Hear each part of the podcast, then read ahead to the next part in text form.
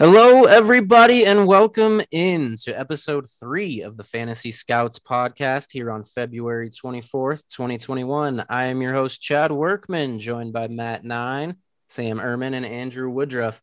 I don't know if you guys heard, but there was a pretty big trade in the NFL this past week. Carson Wentz headed to Indianapolis. We're going to first jump in and talk about Jalen Hurts and the Eagles offense because we know there are some guys itching uh, to talk about Hurts on this podcast. So we're going to run through Hurts and the Eagles offense. Then we are going to travel to Indy and take you through Carson Wentz's outlook and the Colts uh, skill position players. And then lastly, we're going to wrap up the show with a little tight end talk. Who do we have at the top of our tight end board? Let's get into it. This is the Jalen Hurts Show.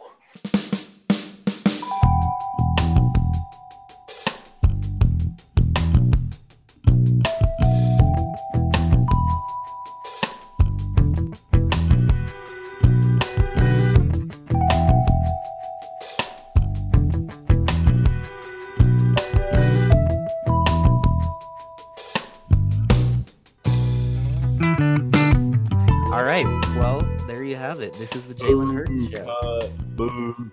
No, boo. That it.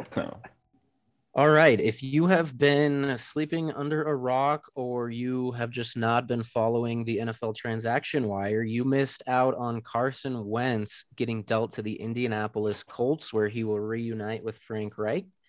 Um, obviously, Matt and and others in this group have been big Jalen Hurts supporters. So this really kind of opens the door for him to take over the QB1 job. Not that he didn't already, but it really clears the way for him to take over the QB1 spot in Philly. Um, you know, there's there's been whispers that they may draft a quarterback, but personally, I don't see it. I don't think they're going to get one of the top guys at six, and they have too many holes to move up. And look, we all like Hurts here, so uh, I guess with that, Matt, I know uh, you're always itching to, to talk about Hurts whenever you can. So the floor is yours, my friend. All right, let's do this. I have I have a lot to say because I, I feel like there's a lot of people out there that, that don't understand who he is, where he comes from, and his journey as a whole. Um, over the past few weeks, especially um, since this news broke, I have I've actually really begun to understand how people view him. And everybody seems to be so locked in on his first two years at Alabama.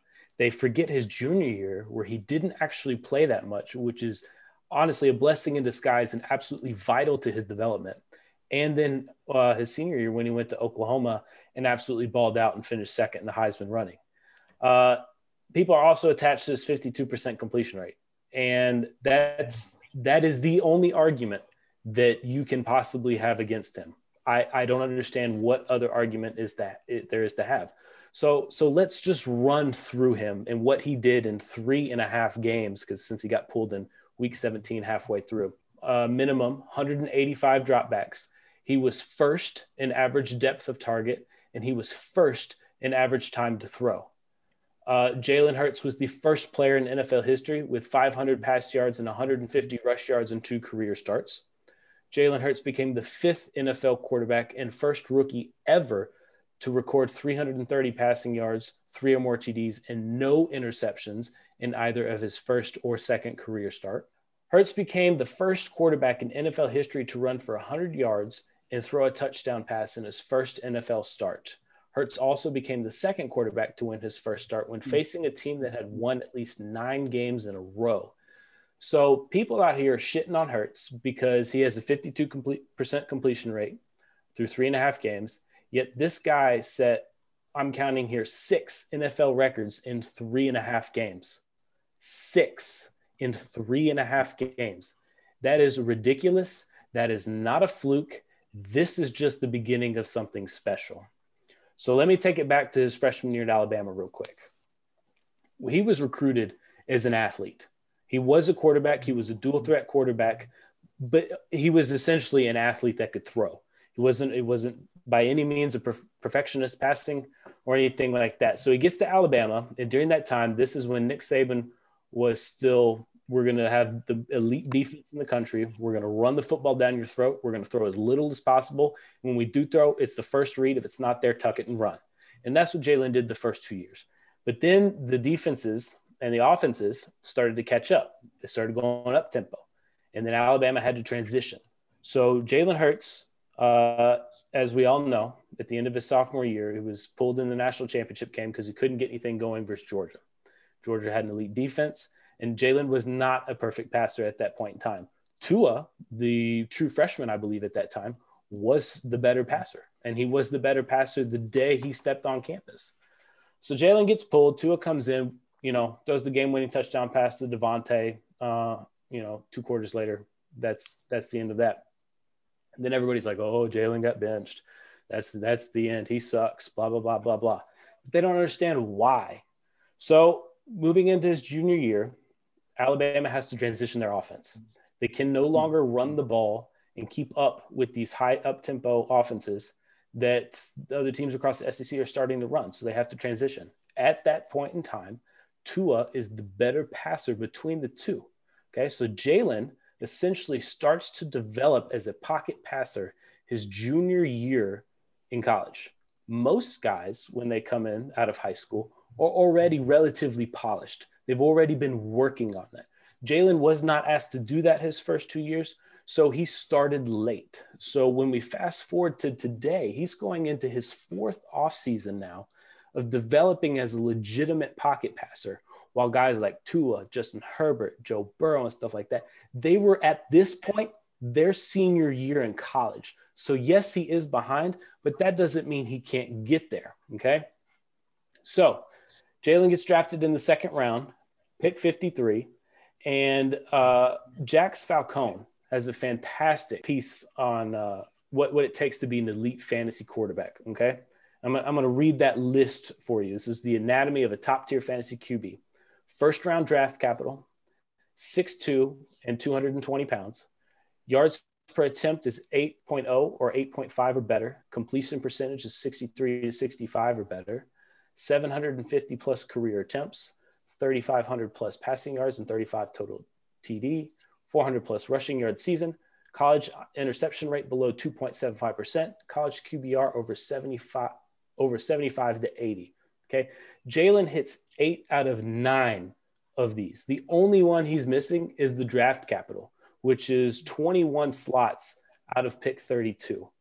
That is the dumbest argument to pose against him of him not having the potential to be an elite pocket passer.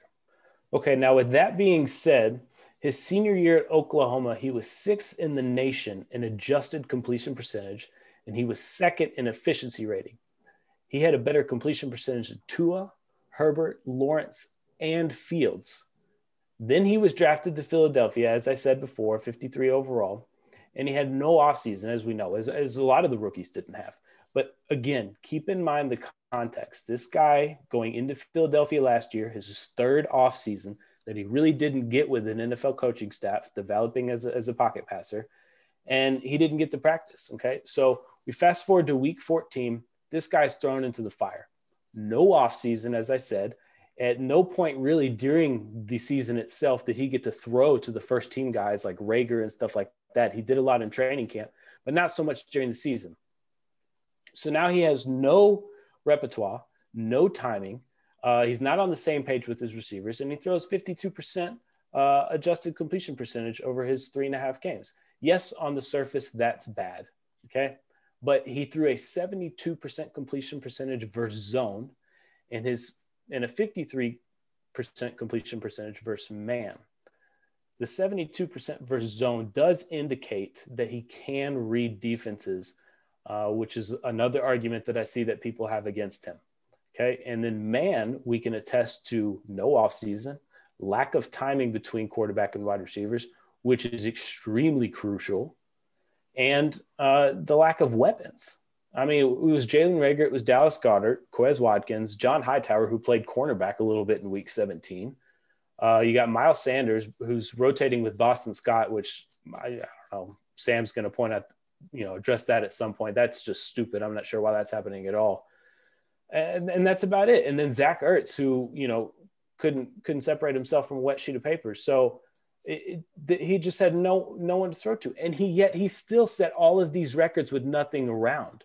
So he was able to do more uh, with the same than what Wentz did, which I think is important because Jalen shows that he can get the job done and he doesn't need a lot.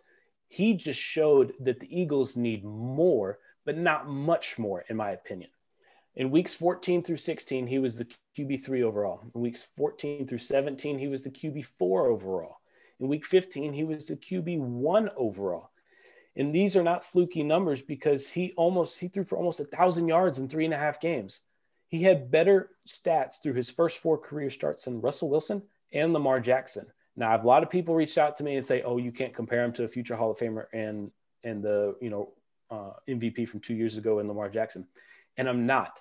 I don't know if Jalen's ever going to get there, but this one it shows his ceiling, and two, if we had looked at Russell stats after four game, after four games and Lamar stats after four games, we would have been saying the same thing. Oh, these dudes are busts. These guys aren't any good. I can't believe Pete Carroll's, you know, starting a rookie over, you know, the $40 million man, Matt Flynn, that they just signed this offseason. Lamar Jackson can't throw, yada, yada, yada, so on and so forth. So it's to show that he can potentially get better. He can reach those heights. And now the Eagles are building around him.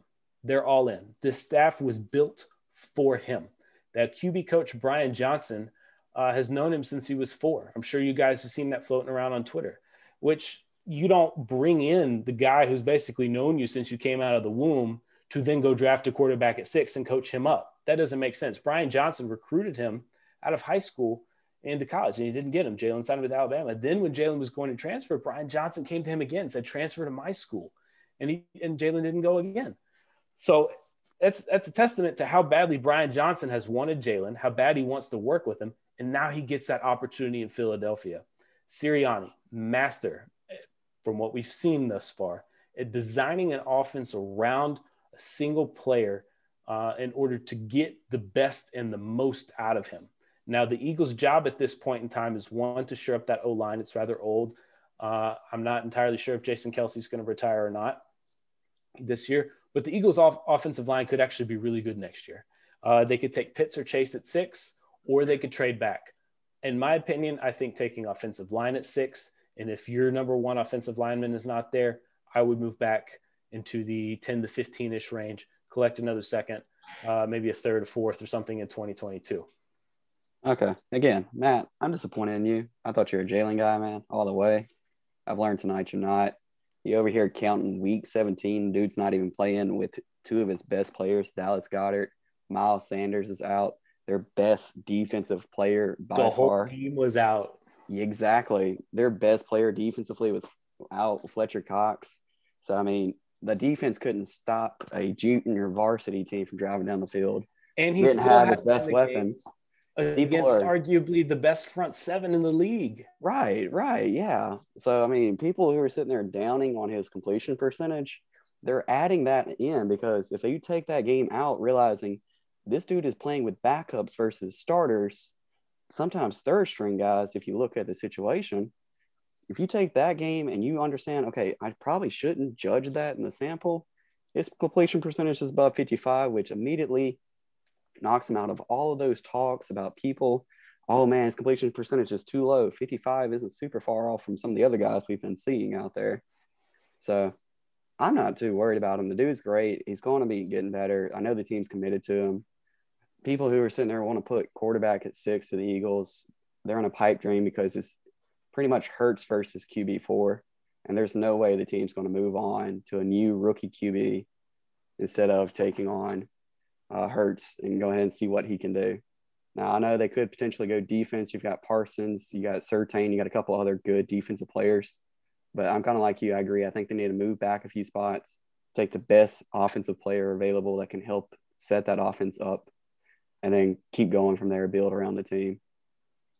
Yeah, and, and one more thing that I, I, want to bring in about the staff that they brought in for him. So I heard from a, a few different people and apparently there's an article out there somewhere that Howie Roseman and Lincoln Riley are very buddy buddy. They have a very close relationship. And Lincoln Riley was a large part in the reason for the Eagles drafting Jalen where they did. Um, that also brings me back to the staff that they've assembled. So I did I did a little research, and the staff that's been assembled for Jalen and Philly versus the staff that Jalen had in Oklahoma are almost carbon copies. Jalen feasted off RPOs, the deep and the deep shot and quick screens in Oklahoma, and that is that is Sirianni's skill set right there. That that is his forefront stuff. When you look when you look at at uh, his his average depth of targets uh, when, when, he calls plays, 81% are around the line of scrimmage or at the 10 yard line, and then there's a huge gap in in percentage wise for the 10, the 10 to 20 yards, and then 20 yards downfield, it's, it's another it's another jump, 30 plus uh, percent on stuff like that. So the Eagles are are bringing in a pro pro style pro. I don't I don't know how to compare it but an NFL quality like Oklahoma offense, if that makes sense. Yeah, I mean, it clicks with me. But the other thing is, like, you get those people on Twitter who down Hurts and just want to go at him. But all you got to do is bring up the question okay, what do you think of Reagor? Is he a type of receiver one that you'd want your team to depend on? Most of the time, those same people are going to say, no, heck no. Like, they've already called him a bust, they're done with him. And so then the question goes back okay, well, who did he actually have to work with? He had Dallas Goedert and then Miles Sanders. Are you going to tell me the team's not going to load up center of the field and say, okay, best of luck? And he still find ways to succeed. I mean, there's several plays we see him extend the outside the pocket, get the downfield throw going, keep the offense moving. I mean, again, the dude is a QB one moving forward with this team built around him. Now I know I'm not quite as high on him. I think he's going to be a lower end QB one because I don't think his defense is going to. I don't think his defense and offense are going to be well enough to push him up into that upper echelon tier of like top six quarterbacks. But I mean, he could easily finish anywhere from eight to twelve. So here's my thing with that is that in three and a half games he finishes is the QB four, right? Mm-hmm. And that was with minimal weapons, right? So if they add one, two, maybe three guys, you you would assume his that that's his floor. If he does QB4 work with almost nothing, and then we're going to go out, we're going to get you the sixth overall pick, you know, skill position, and maybe something in the second, maybe a free agent or something like that, you would assume that his floor is QB4. Yeah, I think you you then kind of have to ask the question of playing a full season. You know, he's got a little, little bit more NFL tape on him and just the grind of a, a longer season. I mean, that's a pretty small sample size, and I don't entirely disagree. Just kind of playing dev- devil's advocate there, uh, you know, I think that kind of becomes the question. So I want to hop in here. I've listened to everything that was just said. Um, it's very quiet. There's no way I'm going to be able to touch on everything Matt just said. That's not possible. Um, I and I agree with most of it. You know, like I think the reality is where we're at with Jalen Hurts is you see the Eagles right now cutting their dead weight. I mean, like they're cutting guys like Alshon Jeffery and planning to move forward. You see them, you know, they're they're moving forward, not looking backwards. Um, I would be shocked if anything if they didn't trade back. I mean, they have so many holes. You know, if you want to draft offensive lineman at six, you can. You know they're getting calls because they believe at the quarterback. So typically, if you have a position or a draft pick that high, you move back. Um, I really think you know Jalen Hurts will open up the offense, and I think Nick Sirianni is not going to be as dumb as Doug Pederson was with his personnel decisions, and Miles Sanders will get the workhorse role he deserves. Um, he's a fantastic football player, um, and I think this year is his year. And um, obviously, I'm going to have a lot more to say about that later down the road. But um, I think the reality is where we're at is 2021 is Jalen Hurts' audition. Um, if he comes out there and plays well and you know, you know, shows, hey, okay, I'm a franchise quarterback. I, everything you saw last year was real, and let's continue. Let's build. Let's go. But if he comes out there this year and hypothetically they go three and 13 and he completes 52% of his throws and doesn't get any better, they're going to move on. I mean, that's the reality, but I don't think anybody here expects that. You know, I was looking while Matt was talking. Um, I did a quick little quick research. If you take out the Washington game where he completed 35% of his throws to um, the left dumpster and the right yardstick, um, he his completion percentage jumped up to 57%, which is right where Carson Wentz was. That's not great at all. I mean, it's really not.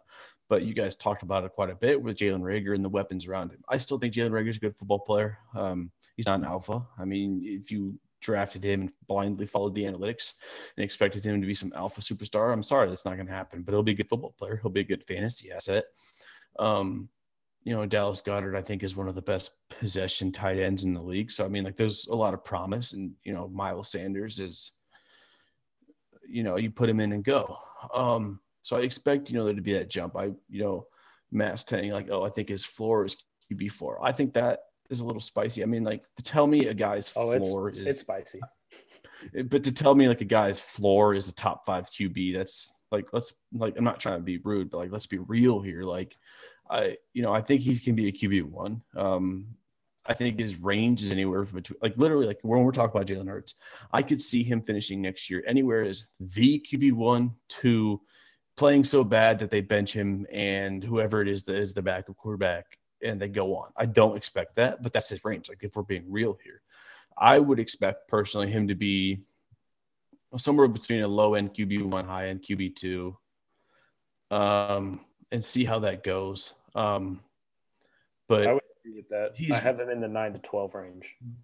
See, and that's you know, what I'm saying is you know like and, and, what we saw was just the beginning. So if we're projecting and looking forward, and I always say like project forward, you have to assume he's going to get better as a passer and understand the offense and the work in the RPOs. So I think the reality is, you know, like I said earlier, 2021's his audition and let's see how he goes. Um, if you believe in Jalen Hurts like Matt does and most of us do, then you know, you're going to buy him. But I would not pay like a first plus a piece right now because like that's the it's the value versus the cost, and I always talk about that. But he's somebody that if you're drafting right now and if you're listening to the noise on fantasy Twitter, his ADP is going to be a championship winner. I mean, and that's where we are right now. I mean, it, I don't know what his ADP is, but if I had to guess, I'd probably say the fifth, sixth round. And to get a quarterback with that much upside that late in drafts, that's a league winner. The last time I looked at the ADP, it was at the 3 4 turn, 3 12 4 1.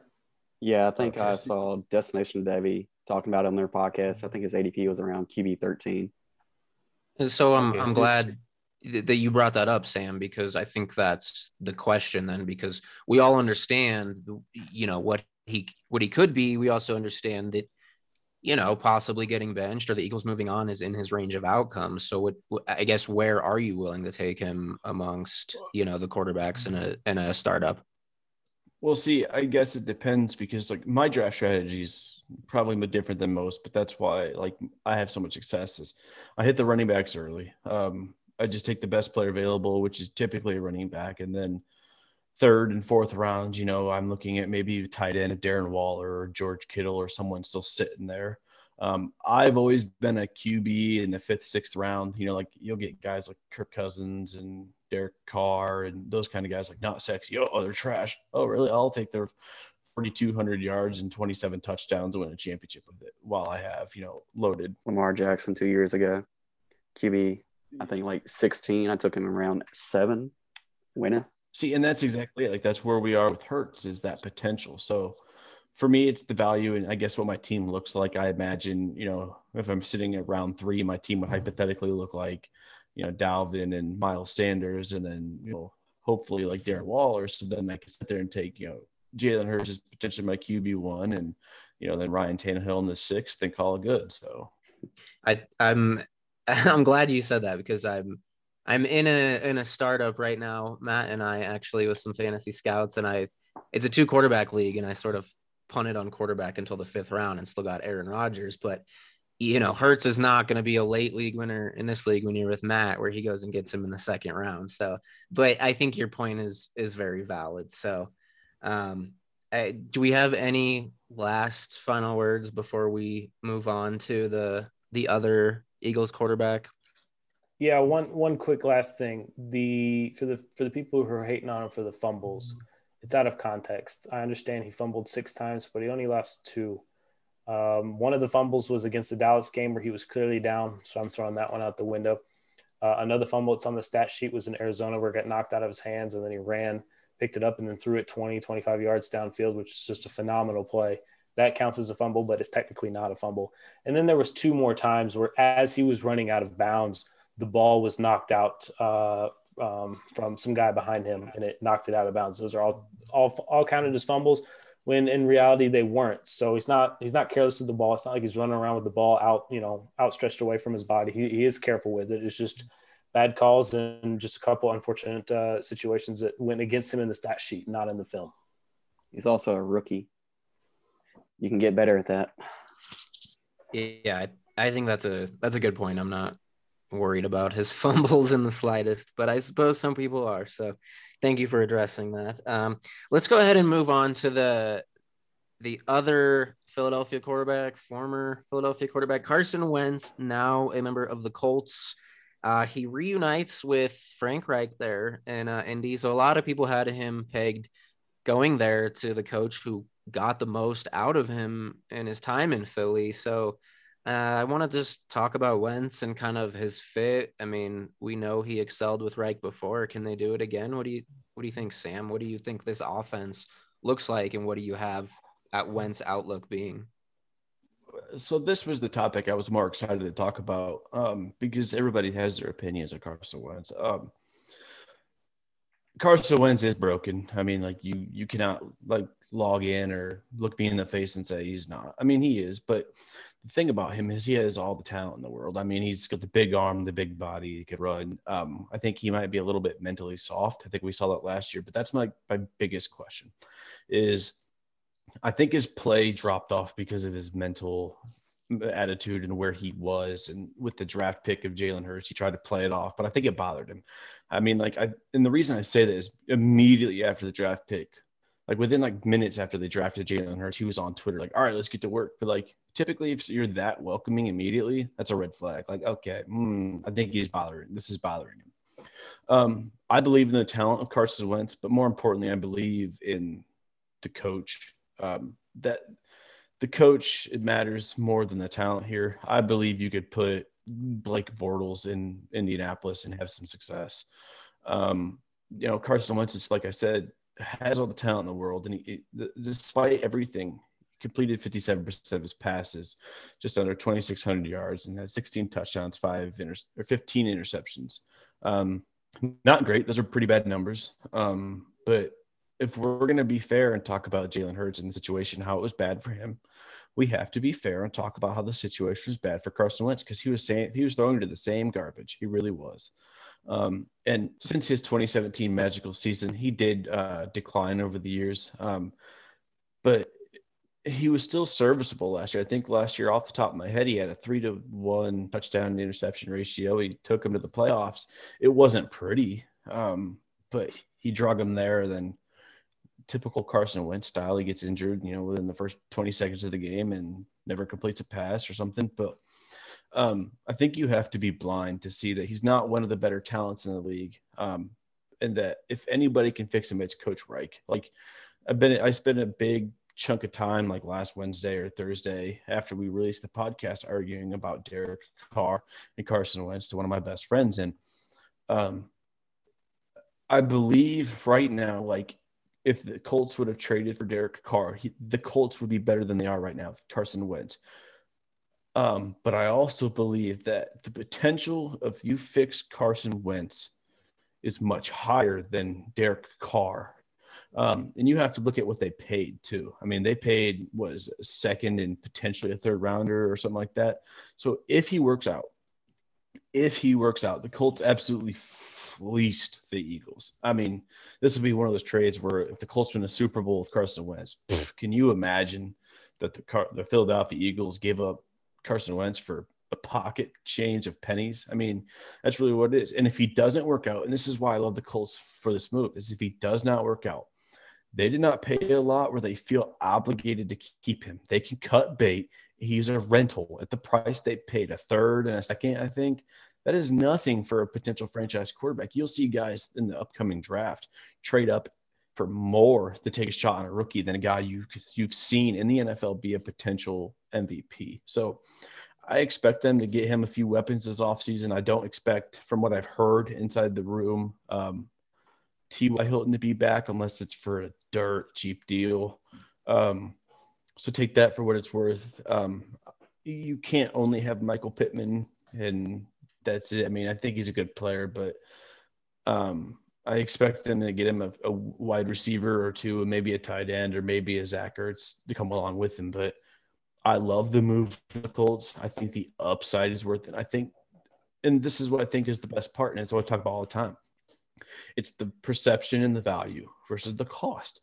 What the Colts paid versus the upside they might potentially have in him is just an absolute grand slam, which is why I love the move. Um, you know, I think he has the talent to get fixed. I don't know about his mental space. Um, that's the hardest part to evaluate, but I trust Coach Reich and that offense and that system and that building to fix him enough where I have no concerns. And if he does get fixed, I mean, let's be real here. If he does get fixed and, you know, all the kinks and everything, and he goes to Indianapolis and balls out, he's a high end QB one. I mean, he has the potential to be a top five QB for fantasy. And it would be really ironic if next year we're sitting here and Jalen Hurts finishes like the QB five and Carson Wentz finishes the QB six. Like, I just think that would be a match made in heaven because you could sit there and talk about, okay, well, was it the player or was it the system or was it both? Oh man. Well, I don't know if we're going to see Wentz finish quite at QB six next year, but I do think success and getting him back up to a high QB two level type fantasy performance is definitely something that we could see. Now, I'm not quite out on the Parris Campbell train yet. I think he still can be a viable underneath route runner.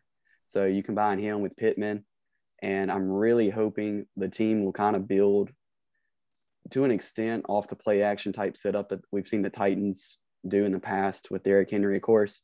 JT being a completely different type of running back, but still depend on JT to set the game, get behind that great offensive line, keep it going strong, and then just let Wentz build off that, be able to set up the play action, sit back in the pocket, hit those guys. Of course, we're really hoping that we'll see a great tight end, maybe like a Hunter Henry or a Jonnu Smith, someone of that caliber, go there and sign up because that would just take his game up another level because we know he loves to target that middle of the field, which is why, honestly, if you can get Parris Campbell right now, dirt cheap, I'm willing to stash him on the bench and see what happens because I think he can be a viable flex, especially if we see the old Wentz. Hopefully, that 2017 form, almost 4,000 yards, or I think slightly over 4,000 yards. Anything like that, I'm taking definitely at the cost that he is right now. Yeah, so I think the biggest interest, the, the most interesting thing that, that stood out to me was was the return that they got for him. And then after the trade was announced, that it was also stated that no other teams made an official offer, just a bunch of inquiries. I, and I found that really interesting because that's the league as a whole doesn't believe that he's fixable. They they told us that based on what the Colts were able to get for him. So they got a 21 third, they gave a 21 third, and then a 22 second. That if Wentz plays 75% of the snaps or more, that second becomes a first. So at, m- at, most, assuming he stays healthy, at most, uh, the Colts gave up a 1 3. And we, we were talking here last week how Derek Carr is worth a one alone like maybe even a little bit more. So the league values Derek Carr more than they value Carson Wentz, just based on on what was being discussed and what actually happened. So that was the biggest thing. And then, you know, Eagles fans like to hold on to 2017 for Carson Wentz. That's realistically, it's it was a phenomenal year. He was probably on his way to an MVP other than that, he really hasn't been super special. He's he's definitely been good, but nothing special like he was that year. Um, but what was it about that Eagles team that made him so successful?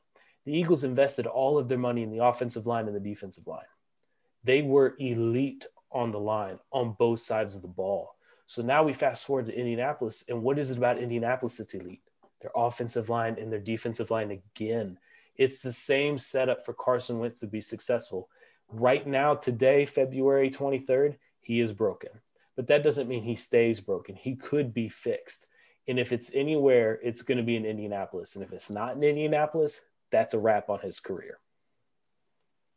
Yeah, I, I I'm glad, Andrew, that you uh, got the Parris Campbell train going again because he's he's a guy that people are forgetting about, and I'm a I'm a big fan of his. I I have been, and the injuries are obviously concerned, but I think he could thrive with Wentz. I think him and Wentz together is super interesting. Go ahead, Sam. I'm just gonna say I think I think you know like with Campbell, I mean I think he's a good player, but I think at some point you have to begin to draw questions of whether or not you think a guy's ever going to make a difference on your team. I mean, he's played what like four games in two years. Um, they invested a lot in him. Um, I think he'll, he'll, I mean, he'll be there next year, but for like, what's his role? It'll probably be a low volume speedster, like a DeSean Jackson, where you roll out there, pray to God he catches one. Yeah, I guess like I often cling to to Reich's original comments about him saying that he's more than just a speed uh, gadget, you know, big play guy. That he's they believe he could be like a number one, and of course that was a few years ago before the injuries. But um, I think the point is getting him. I don't know what his ADP is off the top of my head, but just the fact that he's so cheap right now. Like, I mean, this is a guy that was had so much hype all over him uh you know last off season and and and really even as a rookie so i think he's super interesting but um, well his upside versus cost right now is out of the world sure. you could probably get him for a fourth and he if he hits he's worth so much more than that but exactly it, it, I guess right now it depends if you have the bench spot. I mean, really, like that's where you're at. Is like, do you have a place where you can just put him there and just leave him alone and pray to God he doesn't like tweak an ankle going to get pizza or something? Um, but his upside versus his cost is just out of this world. So that's you know that's something I talk about all the time. Is if you can go trade, you know, their your your fourth round pick or your 22 fourth for Parris Campbell, you're gonna you should go do that right now. Like pause this, go do it, and come right back. Right. I I mean, so often we get asked about you know trades and cost and who would you know are you do you like this guy and so much of it just comes down to the cost, right? And so if you can get a guy cheap enough, like he's a great flyer to take. So are you, Sam, let me just bounce this back to you. Are you, do you think Michael Pittman is capable of being a solid WR1 for this team, or are they going to have to get a, get a better target there to, to be Wentz's number one? No, I think he has the potential. Um, and I think you saw flashes of it, but I think they go get another one um, if Ty doesn't come back because I think they're ready to win.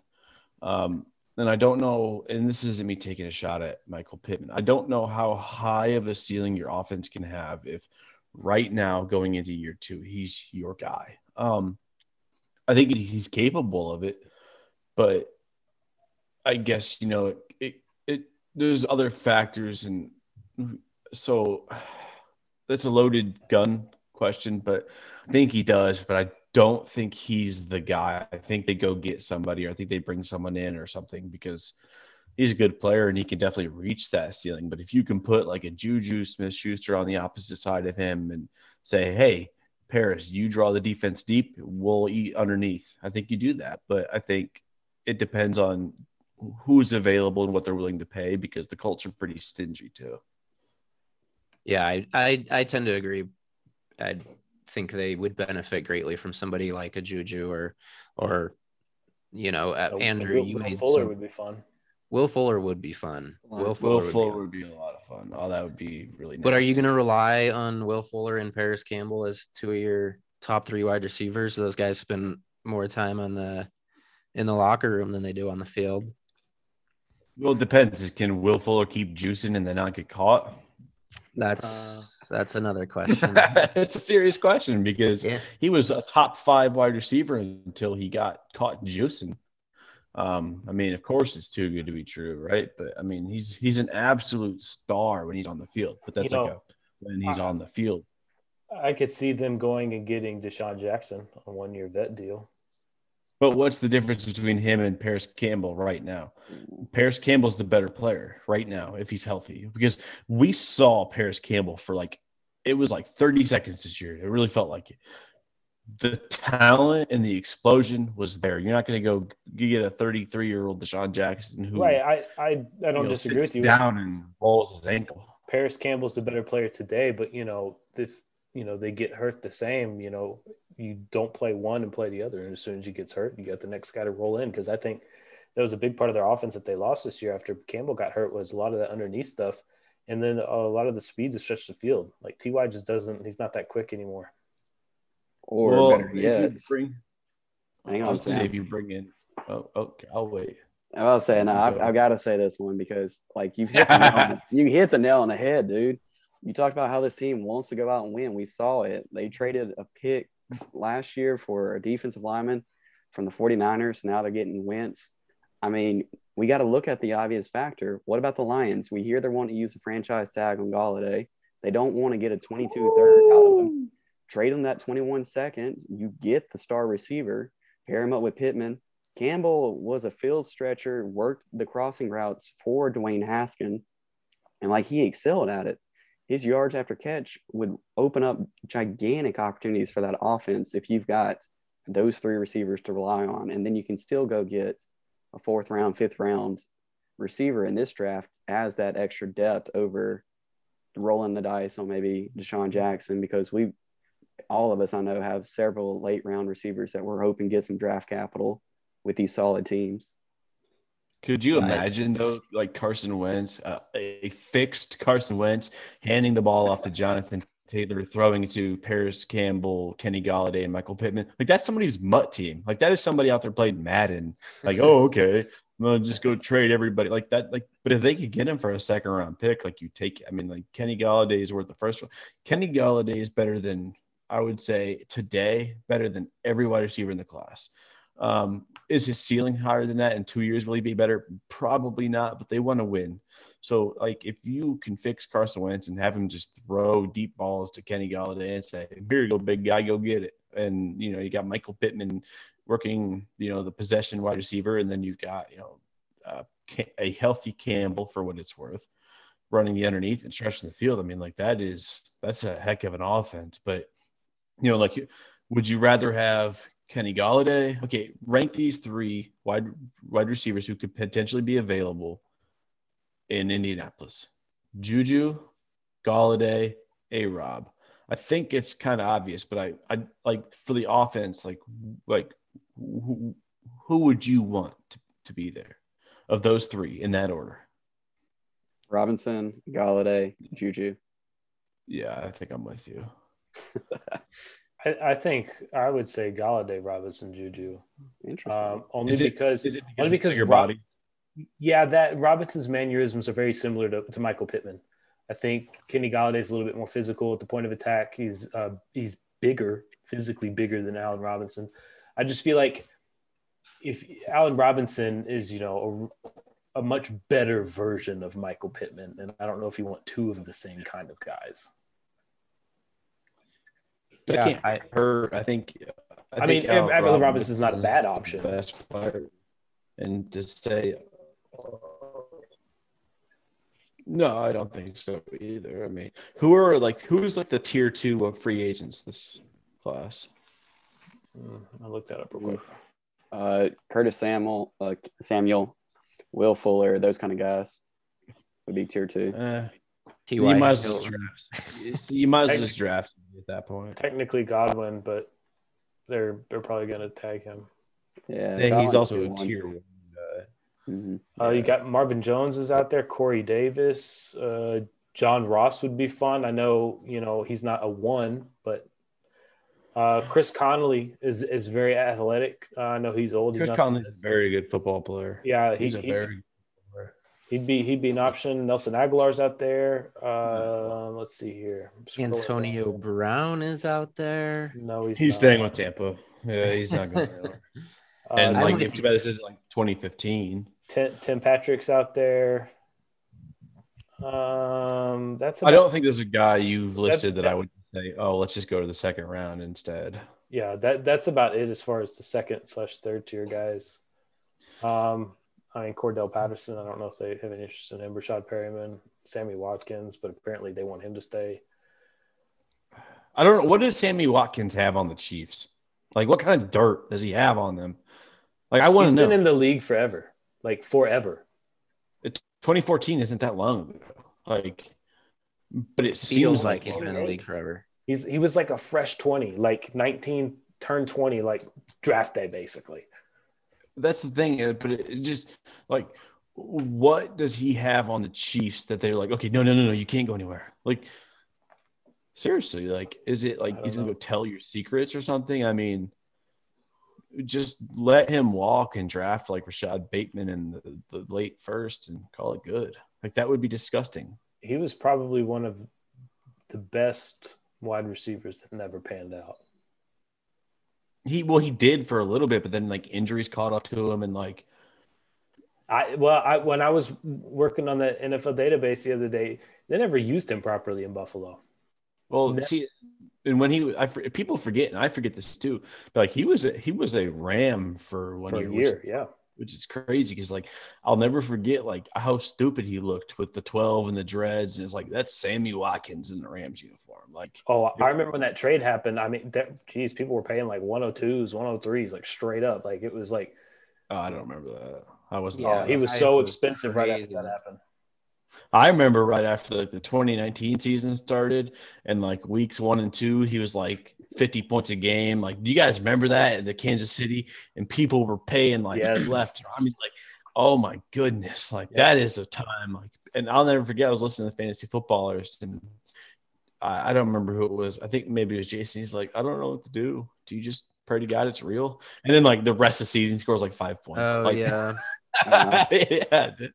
I sold. I sold. He had 50 points on my bench week one. What did you immediately get? said, like, "Oh, like, gosh, what did you get, for him?" Like, I I want to know if somebody got like two first rounders, and those first rounders turned into like, you know, AJ Brown and like Jonathan Taylor or something like that. Like, could you imagine? Like, because there was at one point in time, like six, seven months ago, a guy reached out to me and told me like in 2017 he sold Todd Gurley for three firsts and a second or something like that. And those picks ended up being like Jonathan Taylor, AJ Brown, Miles Sanders, and someone else. Like I can't remember, but I remember he told me that. And I, I didn't believe him. He had sent me screenshots.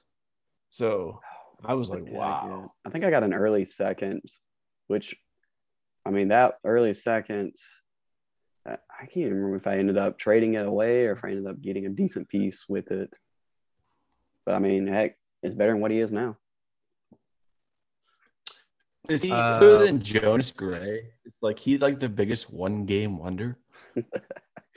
or Matt Asiata, remember him? Three. T- he only he only plays when he scores Toby three touchdowns. Gerhart. Yeah, Toby Gerhart. I uh, I'm actually with you, Matt. I I would like Kenny Golladay on that team. Um, I mean, his last healthy season, the guy put up over 1,200 yards and 11 touchdowns. People forget just how good that dude is.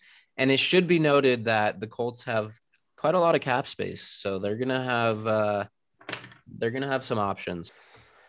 All right, let's go ahead and transition though. I want to talk about tight ends. Um, if you haven't checked out my latest article on Fantasy Scouts, uh, I did some reviews on tight ends and, and talked about some buys this year, but mainly guys i want i think our top threes all have the same three names in them just a little bit of a different order. I kind of want to review those a little bit and also get your guys' perspective on maybe some guys that have the potential to ascend kind of into that top tier this year. Um, i had a really hard time with my number one overall tight end i ended up going with kittle but i thought long and hard about putting waller at one overall i have him at two but I know, Sam, that you have Waller as your number one dynasty tight end. Do you want to tell us why? Uh, yeah, but if you follow me on Twitter, you can go look. It's FF Ball all day. It's my pin thread. Um, I just go through everything. I break down the player, the situation, and things to come. And it, to me, the fact I just I'm still stuck on, and this, this is just like one of those like mind blowing stats. He has played tight end for 32 games ever and has like 200 receptions, 2,300 yards, and like double digit touchdowns. Like to me, that is like, that hurts my brain because that is insane. Um, he's only 27. He's the best athlete of the three. Um, you know, George Kittle's the YAC master, but he's never sniffed the receptions or yard or the touchdowns that Waller has. Kittle's only ever had five touchdowns in his best season, which seems almost insultingly low. Um, Travis Kelce, you ride that until the you know the bus wheels fall off because he's 31 and he's still getting better. Um, but you would think at some point that cliff is coming, but you don't project it. Um, he's 31 going on 32. He looks like he's 27. Um, so for the next six, seven years, I guess, would you rather have? Like for me, it's really, really close, but I would prefer Waller uh, mainly because I've done a lot of the extra research. It's up there. Um, but I, I would much rather spend the next 30 seconds or so talking about two young tight ends I think are going to take the next step. Um, the first one's Noah Fant. I think that's low hanging fruit, but it, it's true. I mean, he put up 62 receptions, almost 700 yards, and three touchdowns. Um, he didn't have Drew Lock for part of the season, and he didn't have a quarterback at one point this season, literally. I think everybody remembers that. It'll go down in NFL history. Um, I would argue, even on top of Courtland Sutton being healthy, Noah Fant's the best player on that offense. Um, so give me a year three tight end, um, Noah Fant with maybe Drew Lock all year, or if they draft somebody. Um, I just think his, the sky is limit. Like I really think he could take that next step because he was let's 20 some receptions and 200 yards away from being in that conversation. I mean, like that's or 400 yards from being in that conversation. Like that's how close he was you know, and he didn't have he missed some games. He didn't have Drew Lock and um, the practice quarterback McKenzie Milton. So I think he's right there. I think everybody sees that. I think everybody was like, "Oh, Hockenson or Fant." And well, if you want to chase, chase the athletic upside and look at the two two of the three top tight ends are more like Noah Fant. And I just I just want to jump in because I specifically wrote about Fant and Hockenson, and I'm I'm a Broncos fan, so I want Fant to ascend to this top tier. But I mean, with Courtland Sutton coming back, Jerry Jeudy's usage ramping up, the the weapons that they have on that offense, and you know, Al- Albert O, they're going to run a little more two tight end sets. But when you look at T.J. Hockenson, I think next year, if we sit here and we add one name into this top tier, I think the most likely name is TJ Hockenson. We talked about Golladay being a free agent, Marvin Jones, Danny Amendola. The guy already had 101 targets last year, and now, um, you know, all of those guys potentially departing. That that's going to leave. They're vacating 216 targets if those guy leave. Those guys leave, and I know that they lost Stafford and they're bringing in Goff, but Goff targeted his tight ends 126 times last year. So I think Hockenson is going to be the go-to guy in this offense. He finishes tight end five in PPR, and nobody's wow. really talking about him like he's like he's anything special. But I think he has a really good chance to eclipse that target total by a decent bit next year. I disagree on the target total, um, and that's really because you, you, you, like Kenny Golladay is free agent. Yeah, Kenny Golladay didn't play last year. Like but they're still vacating. I mean, they're still. I vacating. I tried. I tried the vacated tar- argument a few years ago and looked into it. it. I'm not going down the vacated target. I understand that they're going to bring in other. They're going to bring people. somebody in. You know, right. Kenny Golladay, if he comes back, you know, he there goes those magical targets that Talk, Hockenson had, but I'm not trying to like say, oh, I don't think he can. I, I think he can, um, but I think he had the perfect storm last year with you know everybody being hurt, and then it was really just him, and then like Marvin Jones and the number 87, the Cephas Quintus Cephus, Quintez I think it is. Um, because Golladay was hurt all season, Marvin Jones missed some time, so um, T.J. Hockenson stayed healthy, which is great. I think he's I think he's a fantastic player, and I think he can come up to that conversation. And to your point, um, with Jeudy getting more work and Sutton coming back, I think you know you have a point, but I think the the Broncos offense gets better because they their offense was last year's putrid. I mean, it was horrible. Um, you, you you had Joe Flacco starting a bunch of games. You had uh, McKenzie Milton playing backyard football. Um, so if they take a jump to just a normal offense, they can you know, if you have Noah Fant sitting at 70 receptions for 900 yards and seven touchdowns next year, that's right outside that conversation. Um, and I think that depends on what they do at quarterback. Um, and I think with Hockenson, I, you know, he's more of your possession guy. Um, there's nothing wrong with that. I mean, like, look at Travis Kelce. Um, I guess for me, it'll be interesting to see who they bring in, and more importantly, what the Lions offense is going to look like because I know tight end coaches pretty well. I got to spend a lot of time with tight end coaches and fullback coaches, and they like to run the football. Like they want to establish the run, drop back, and you know throw it. Um, so I, I want to see like who they bring in and what that offense looks like. And same thing with Noah Fant. Uh, but that's why I'm betting on just the athleticism of Fant and what I saw this year with zero QB play almost. Um, but then I also want to transition to my next guy. Like I know everybody else got something to say, but I want to talk about Irv Smith. I really got to talk about Irv Smith. Um, you cannot watch the Vikings offense and be like, wow, that kid is special. Um, I really think Kyle Rudolph is a potential cut candidate this year um, for a multitude of reasons. He was discussed as a potential trade option in the offseason um, and right before the trade deadline. He's 32 years old or something like that. And, I mean, Noah Fant is going into his third year, um, posted 30 receptions for 365 yards and five touchdowns. And he's a wide receiver but he plays tight end. Um, and I think he could be somebody that takes that next step. And if if if Kyle Rudolph is gone, or if Irv Smith just becomes the starting tight end, you could have somebody that okay, this kid's really good. Let's give him the ball more. Let's let's work the offense around him a little bit more. Like Justin Jefferson's a superstar. He's drawing double coverage. You know, Adam Thielen is slowing down a little bit. Let's take this uber athletic tight end we drafted in the second round and use him. So I think those two guys are two players that I really think have the potential to take that next step. Um, Irv Smith has probably got a little bit more work to get there, um, not from a player's perspective, but just an offensive scheme perspective.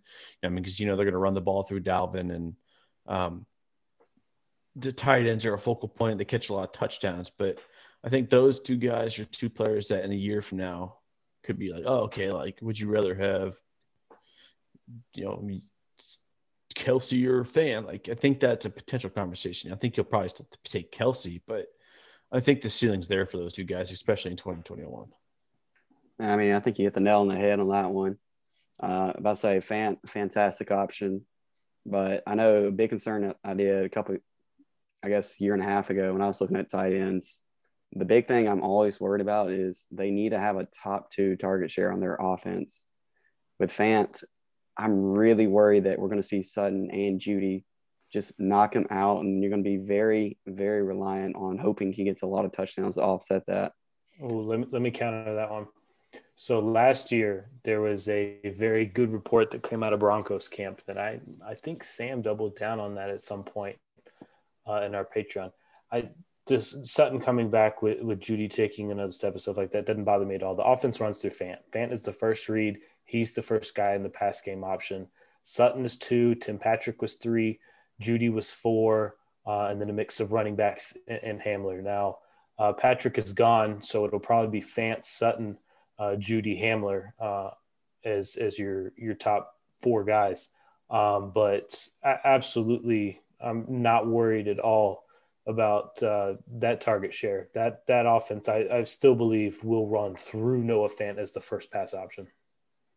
I yeah, think there's actually a good chance they they try to bring Tim Patrick back. That's the word that I've gotten, but I mean, it's not a bad thing. I think Tim Patrick is a good football player, but he's not going to continue to play over Jerry Jeudy as he grows. And I mean, KJ Hamler, you wasted that second round pick. Like, like I remember wasting a lot of time last year arguing with people about KJ Hamler versus Chase Claypool because of stupid breakout age. But you know, like Tim Patrick, he's a good player. And I think, you know, Tim Patrick is another example of somebody who was successful due to the people in front of him going down. I mean, like Courtland Sutton, I would argue could have been a top 10 wide receiver last year. And you saw it through Tim Patrick. Like Tim Patrick was playing Courtland Sutton's role and he was a viable option. And I don't think anybody in their right mind would argue that Tim Patrick is a better football player than Courtland Sutton. So he comes back, you know, maybe they work him in because of the knee injury. He's not 100%. Um, because I don't know if he'll be back by week one because that knee injury was pretty gruesome, but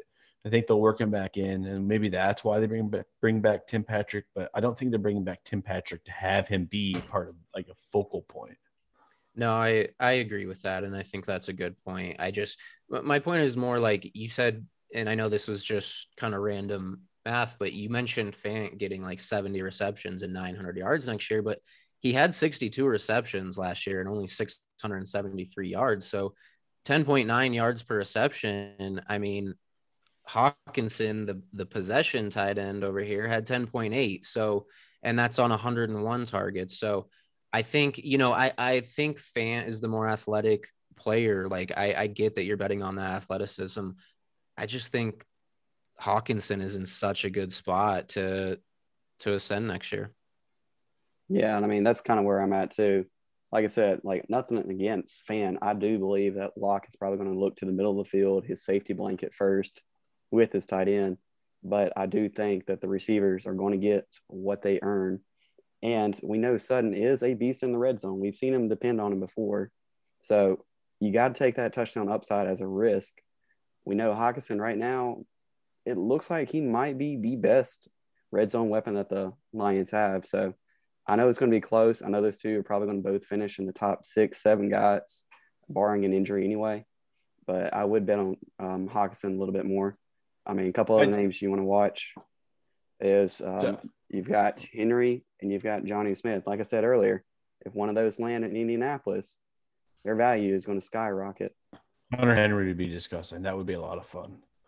Um, but I, I, I, I want to circle back real quick with what you just talked about with you know Hockenson and what he did and um, Fant's yards reception. I think Fant's yards per reception were a little low, and I think it's because they couldn't open the up the offense because Drew Lock was always getting hit. You know, their alpha wide receiver was gone, and um, you know, and then and I do think a big part of that really like that one game where they had zero offense, like really does hurt. Um, but last year, um, and it's it's almost a tale of the exact two opposites between those two, Hockenson and Fant. Fant last year had, you know, Jeudy, and then Sutton was gone. Tim Patrick was eating, and I don't know how much like I obviously Sutton will get a work up from the offense, but or like more volume um, and higher target share. But I'm not worried because what he did was with Joe Flacco, McKenzie Milton, Drew Lock in like 13 games. Like, can someone double check real quick how many games Noah Fant played last year? Um, and he he played 15 games. Okay, so he missed one game, and I do know he but left a game early. He he is, did leave a game early, and he played banged up a lot. I I will mention that but, as well. But my guess, my point is like he. So let's say all we if he would have played 16, he was on pace for like 67, 710, and let's say three touchdowns. Keep it easy because I don't want to round up and do the math. Um, that's with no quarterback really. McKenzie Milton, you know. I just want you to put some respect on his name. It's Kendall Hill Hinton. Kendall Hinton. Oh, not McKenzie just put Hilton. Some, yeah, just put some respect. He's a goat. I mean, like, I'll give him credit. I'll give him credit. Was, okay. McKenzie Milton, I believe, is the uh, is the UCF quarterback. He plays was, Florida State now. Uh, does he? Okay, yeah. but and then I want to go to T.J. Hockenson, where he had Matt Stafford all year or most of the year. I don't think Matt Stafford may have missed some time with the the injury, but he had Matt Stafford most of the year and nobody else was there. Like he got all the work and the much better quarterback play because nobody else was there. So I think it was a tale of two storms where they were almost even and they had almost pure opposite situations. So it's fun because we're sitting here arguing about, you know, year three superstar potential tight ends. And it's been a long time since we've had that. Like I like both guys. And I guess really for me, you know, depends on where I'm drafting and who I have before that because I don't like to say, oh, I'm comfortable with them being my tight end one because I'm not. But if they break out and become an absolute superstar, then yeah, I mean, like you're content with that. So I think with those two guys, like it was a tale of two opposite situations. And then, um, like with Andrew had just mentioned, um, Hunter Henry in Indianapolis, for example, like that would be a lot of fun. Like that would be a lot of fun because you saw what he did for Philip Rivers and Justin Herbert all those years. You know, the big question is do they bring him back or does he really just walk? So let me ask you this rank these three next year.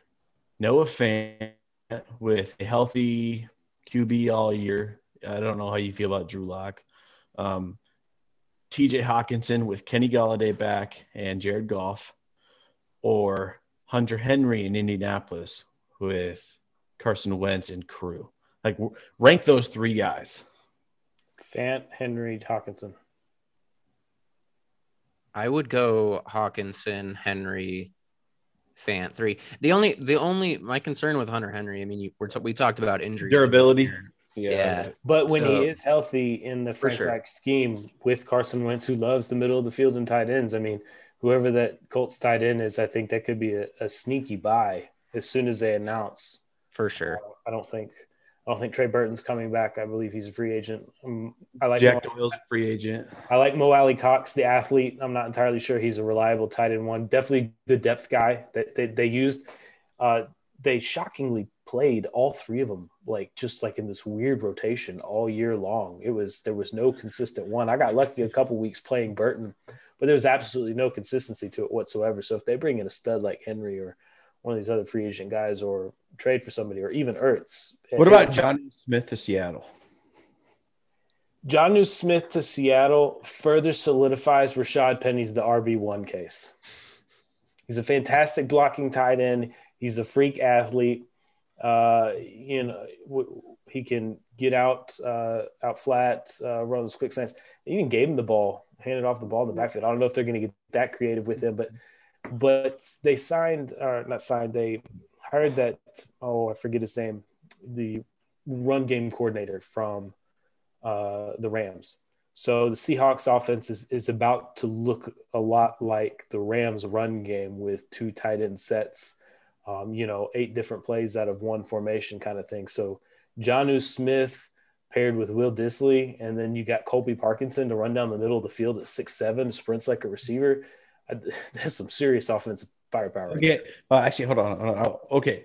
The three previous guys we were just talking about, or well, add Kyle Pitts to Cincinnati. Oh man. Are we? I, I, I love Kyle Pitts. man. Give me Pitts. Yeah, but that's my thing is like Give me Pitts. arguably the best tight end prospect with you know the the last year's number one QB who you could be a position like he's such a wild card. He could be a possession tight end. He could be a wide receiver. He could I mean he could do everything. Like so those four guys. Where are you putting Kyle Pitts in Cincinnati? Because that's a very real possibility. Is this just 2021? Eh, yes, just for 21 because I think moving forward long term, I think Kyle Pitts would take over. So that's it's really it's really tough for me. It's between Pitts and Fant, and then you have I, I think they're almost equal value because one is Burrow going to start week one because if he doesn't, that's that's going to hurt. That's going to hurt Pitt's value as far as end of season points go. Um, and if Burrow does start week one, you know you got Pitts, Higgins, and Boyd.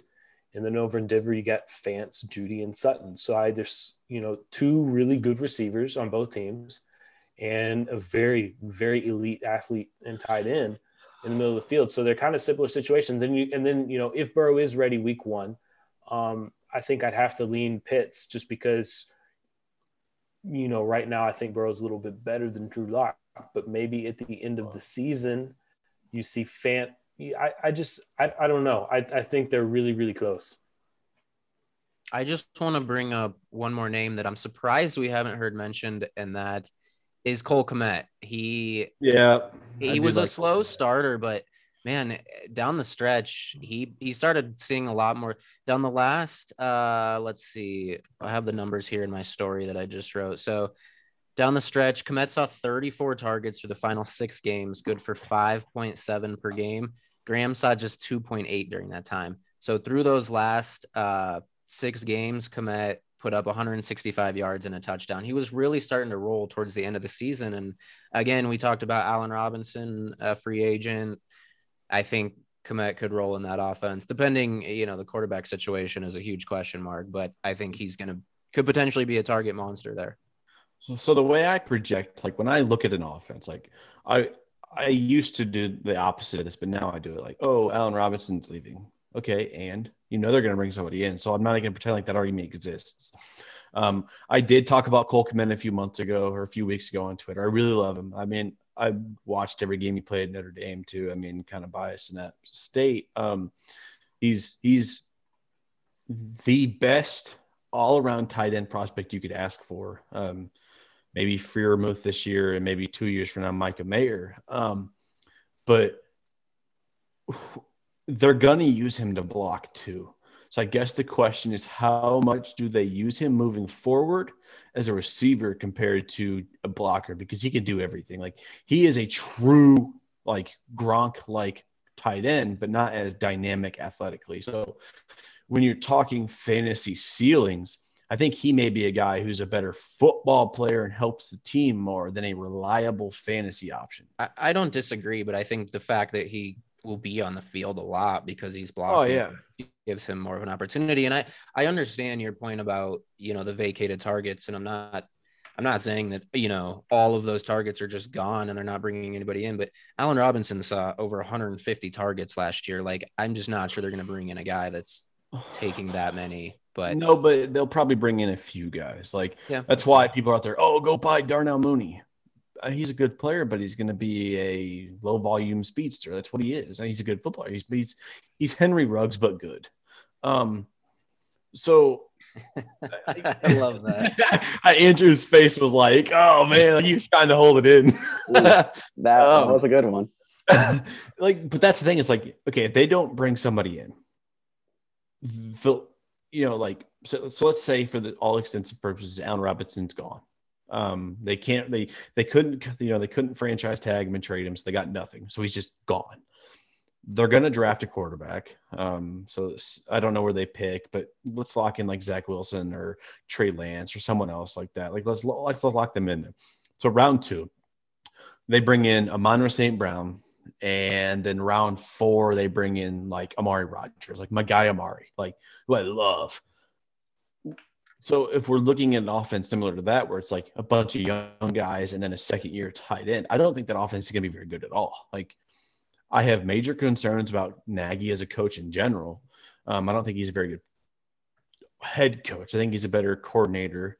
Um, but his offense is kind of hard to watch, and I don't think Trubisky was all the problem. So, are you betting on not only you know they bring in somebody else, but if you're relying on him to be a reliable option, a much better quarterback, and everything else to fall in place? Because then at that point, you're betting on a lot.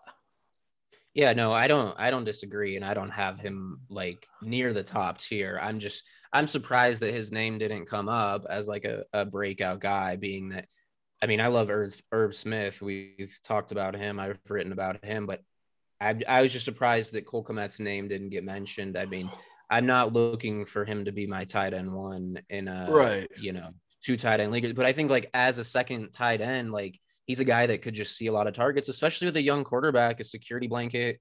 A lot of young guys coming in. You don't know how the targets are going to get distributed. I just think he he again. It goes back to the value thing, right? So, so is there a tight end out there that we could talk about who is on a team who has the draft capital, not named Kahale Warring, that could break out? I see. Uh, it's not. I'm trying to ruin Matt's parade on Warring. It just. I don't know. I just there's something about watching him play. He just looks like like a, a baby deer running, and kind of like lost and you know. So, it- but is there seriously though? Is there another young tight end that could like out of the like next year's Robert Tonyan come out of nowhere who's on the team who is like, wow, why? How did we not see that coming? Okay, Andrew, Um, we may have already forgotten him, but Chris Herndon, is that your guess? nah, nah, no, not that. Ah, that's that was my guess. Okay, anyways, That's actually a good I love one. that. I because, you love know, that. The Gase effect I like him is too. but- real. Adam Gase is gone, so we never know what's going to happen there. So, I mean, that's a real effect out there. We've realized that. Uh, what about Blake Jarwin coming back? I was gonna ask about the Dallas Cow- like, but I was the reason I didn't ask about the the Cow- the Cowboys tight ends was because I thought someone was gonna bring up the oh they have too many mouths to feed. You saw what happened last year. Their defense is gonna get better argument. Like, like Give me the high scoring offense. Give me the high score are- offense all day. are you trusting him to be healthy? Plus, you saw enough from Dalton Schultz that maybe it's just not a one guy tight end anymore. I think that's the biggest thing. I don't think That is you, true. Can't, you can't put Dalton Schultz back in the bottle. He showed he's a really good pass catching tight end. But he's just Yeah. he didn't seem as athletic as Jarwin with the ball in his hand. He's not, but he's he's he's not, he's not as good. But I mean, he's still a pretty good tight end. Um, like, can we talk about Chris Herndon for a second? So let's the say OJ Howard comeback tour? Uh, no, that ship's sailed. I mean, like, and it's not because I don't think he's a good player, but like they have three wide receivers that it's hard to trust on a weekly basis. You're going to trust a tight end too, and then, well, I mean, technically you're trust too because you can, you could imagine Gronk is back. So like you're playing Russian roulette out there. Um, but like Chris Herndon. So let's say Sam Darnold is gone, um, and he gets traded, and then it's Justin Fields. You know, you got Justin Fields, Denzel Mims, Chris Herndon, and they're gonna draft somebody. So where are you with that breakout? Because you've seen the flashes, you've seen the ability. Like, are you in a year from now? Are we having this conversation like, oh yeah, Chris Herndon, like let's take him in the third round? Well, I, uh, for one, is that in the realm of possibilities? I think it is. He was my he was my buy last off season, and admittedly, I was way off, but the I think the process was right with this guy, and right. I he's my he, he's shaping up to be the drug that I just can't quit. Like I own him everywhere, and I just I like I I I had somebody tell me that he was a dead body and just to let him go towards the end of last year, but I can't. Like he's gonna sit on my roster if I have the space. And so if we are talking about that next year, I will be a great uh, beneficiary of that. I think it is. I mean, why not? Like like tell me why not? I saw Andrew shaking his head. I I don't I don't see why not. I mean, you've got to trust that offense in that conference. You're playing the Dolphins, the Patriots, and the Bills, who all have three solid, well, three solid defense right there. Six games out of the year, they're going to shut down the best weapon. Which, even if it is Herndon, they're going to try and shut him down. So, we could be talking about him next year, maybe as a back end tight end one. I would say tight end eight at premium, because you still you've got Goedert, you've got Fant, you've got Hockenson, you've got oh gosh, who am I forgetting? Bro, we didn't even others. talk about Dallas Goedert. Which I'm surprised on. is that is it because it was just low hanging fruit? I mean, like yeah, seriously, like I almost mentioned him a minute ago, but he, when you asked the question about uh, uh you know, a guy that is on the team that drafted him that has draft capital. Goedert and Irv Smith are the ones that come to mind, but they're, you know, they're not Robert Tonyan coming out of nowhere. It's yeah. it is low hanging fruit, but I don't think I don't think Chris Herndon is gonna be the Jets' number one weapon, right? Like if you're talking about shutting down their number one trouble. weapon, like yeah. exactly. So I I just think in term again, it goes back to cost and what I like to do with tight ends, you know, if your roster is big enough, I love to grab a guy that I think is a safe play, and then just stock up on guys like Chris Herndon and Irv Smith and, and guys that I think have the potential to absolutely blow up. So I don't think it's likely, but I think those names, you know, they're all in the mix to be to kind of skyrocket in value next year. One I other think, name to keep an eye on: Patriots tight end Dalton Keene or uh, Devin Asiasi, one of those two guys, like one of those two guys. Andrew shaking his head, but one of those two guys will break out and become a yep. very good. I mean, like it's one of those two. They spent high draft capital. You're it's a 50 50 shot. On like, both in the same draft. They took both of them in the so third. You got to guess. Like I'm really willing to, to bet on Keene. He's much much more athletic than Asiasi. He's got a cool mustache, but I mean, other than that, he's great flow too. That's why he's rated one. It's the hair flow. I can't wait to take him later in our startup draft just before you're ready to, Matt. Thanks for that. Thanks. I just, I just took Fant, so I'm good. and I, I took Waller. I had, tra- I had, to trade up. To Sam's point earlier, I took Waller. Kittle went in the second round. Two nine. I took Waller at four eight. I love that value. Woo! That was a great value pick. Two rounds. Wow. Wow, you you got hundred receptions, twelve hundred yards, and seven touchdowns for free. I think I own Waller in eighty percent of my dynasty leagues now, but yeah, you guys don't a... care about my leagues. You care about your leagues. So go out and get yourself some Darren Waller. And All right, guys, that's going to do it for us. Uh, I want to thank you for being here with us on episode number three.